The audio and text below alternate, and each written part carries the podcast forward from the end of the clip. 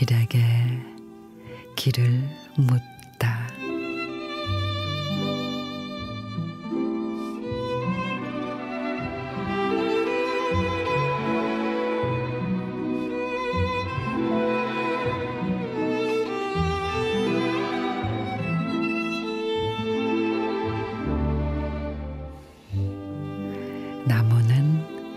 추운 날 얼음판에 팽이가 되고 꿈을 키우는 책상이 되고 사각사각 팔을 써는 도마가 되고 성적표에 꾹 찍어주는 도장이 되고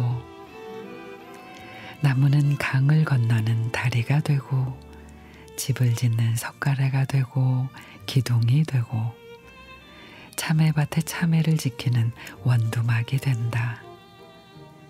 때로는 일기장에 종이가 되고 세상을 내려다보는 창틀이 된다.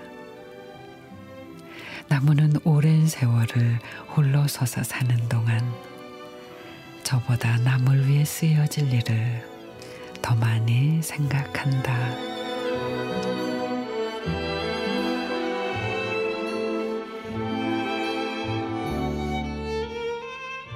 권영상 시인의 강을 건너는 다리가 되고 눈물이 쏟아지는 날에는 우산이 돼주고 근심이 많을 때는 다리가 되어주고 좋은 일이 있을 때는 불꽃 같은 박수를 보내고 아낌없이 죽어도 환하게 웃어 보이는 사람.